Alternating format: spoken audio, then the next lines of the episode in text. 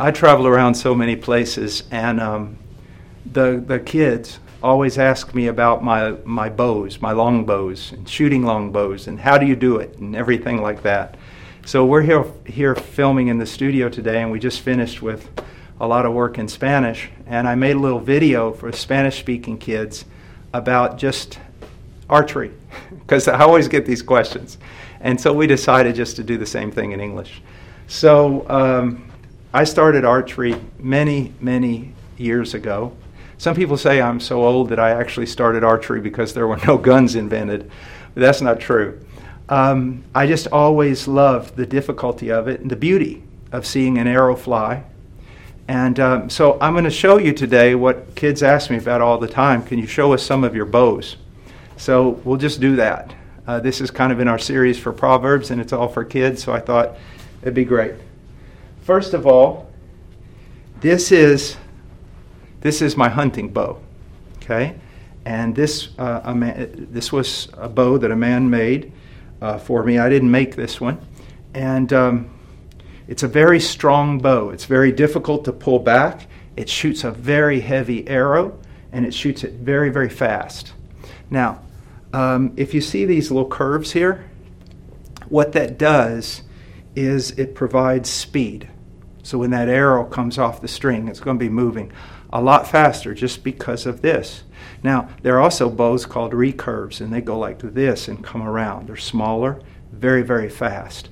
I like a long bow just because of the tradition, but also there's an argument out there that a long bow uh, shoots a little bit more accurate um, than a shorter bow, and uh, I need all the help I can get.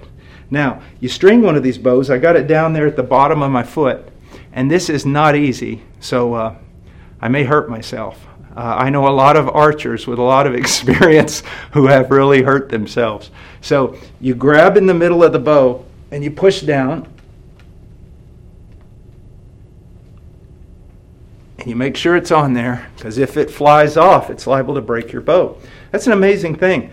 If I pull back this bow with a light arrow in it, on it, it'll shoot shoot fine.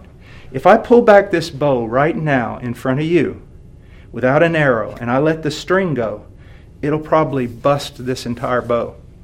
So you never want to do that. Now I didn't bring any arrows today because I'm going to show you how to pull back a bow, and I didn't want to shoot Christian, our uh, cinematographer that's behind the camera. He's real hard to replace. But if you notice this right here and this, some people don't like these. I like them because I put my arrows right here. That way, it's not like the movies where you want to reach behind your back like this. If I've got my arrows right here and I'm moving through the woods, you're always crouched down quite a bit, then I can just pull an arrow out immediately without any problem. Also, believe it or not, the extra weight kind of stops the hand shock. Now, there isn't much hand shock in this bow. When you let go of the string, all that energy, if the bow isn't balanced right, it can even hurt your elbow. I've built a few of my own that I felt like I got kicked by a mule after I let the string go. And so, uh, this is my hunting longbow. Now, let's see. Oh, this is important never hunt without one of these, never shoot without one of these. Um, it's glove. And a lot of people use tabs and things like that. I think they're really good for practice and for field archery. But in hunting, I like to have a glove because I'm going to grab the string really, really deep. I'm not going to have it on my fingers because the bow's probably going to be pretty strong and hard to pull back. This is a bow that I really love. Another man made this, and um, it's shorter, so you can get through the brush with it, you see. You can move. And that's important. Or if you're up in a tree and you've got limbs all around, you want something that's shorter. Now, here I have, I don't know what this is. It's either rabbit or musk, probably muskox. And it's the fur. You say, why do you have it there? Well, it's not so it looks pretty. Um, they're called string silencers. They actually make the string um, well, they, they keep it from making a lot of noise, and that's important because you don't want to get string jump.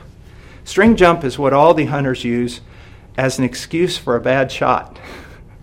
that, well, I, I was right on target, but the deer jumped when I let the arrow fly. with this kind of bow, there could be some truth to it because the arrow moves a lot slower, and you want a quiet bow. Also, this one's really neat because if you're traveling, you unscrew it here and unscrew it here, and it breaks down. You can put it in a, a baggage or you know a bag about that big, a box. Now, I'll show you now um, what we're going to look at are primitives. This is a primitive bow. Now, why is it primitive? Um, not just because I made it, but this is the type of bow that is made out of. These bows are laminated and have some fiberglass on them.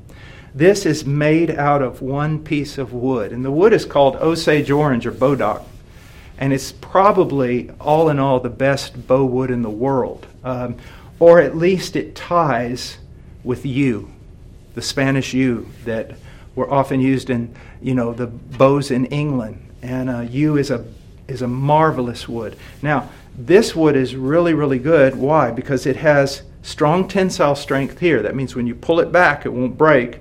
But it also has strong compression strength. When you pull it back and the wood compresses, it'll spring back again. Now, something here that's very important there are growth rings in a tree, and you have to work this bow down to one growth ring. And if you violate that growth ring, on this back of this bow right here. Then when you pull it back, it'll blow up on you. It'll snap. And um, it's made very primitive to be like a bow that maybe you would have seen something like this 250, 300 years ago. But it'll kill a whitetail, it'll kill elk, kill a bear. Um, very effective for hunting and, uh, and target practice. And then my last one I took this one away from my, my little daughter, not my littlest daughter, my uh, uh, Rowan. Rowan is 13. She's about this tall. You can see this bow is a lot taller than she is. Also, you see right here the way it's turned up. This is because this is an English longbow, kind of the kind you would see. Uh, I made this for my daughter because it's kind of like the ones you would see in a Robin Hood movie. It's an English longbow. And it's so delicate up here that you would be afraid that the wood would break when you put the string grooves in. So I took a, some antlers from a deer that we ate, that I shot, and I fashioned them in a curve so that uh, they can hold the string and protect the wood. I have them on, on both ends, of course. And then the difference in this bow, other than it being super long, is you put this you put the arrow on your hand. There's no arrow shelf or anything like that. And it, it, it's a little bit more difficult to shoot, um, but it's, it's a lot of fun. It's a lot of fun, and my daughter shoots this one and uh, has a good time. My daughter, and, and this is something men you need to understand. Uh, my sons loved to shoot bows, and they love to be outdoors and they love to hunt um, and fish. Um, I have a 13 year old daughter who probably likes it more than they do. And uh, never forget this a, um, a son needs his dad. A son really needs his dad. But your daughter needs you more. She needs you more and uh, and my, my little daughter uh, Rowan, just brag on her. We went out uh, when she was ten years old, meat hunting, and uh, and she killed her uh, her first doe at ten.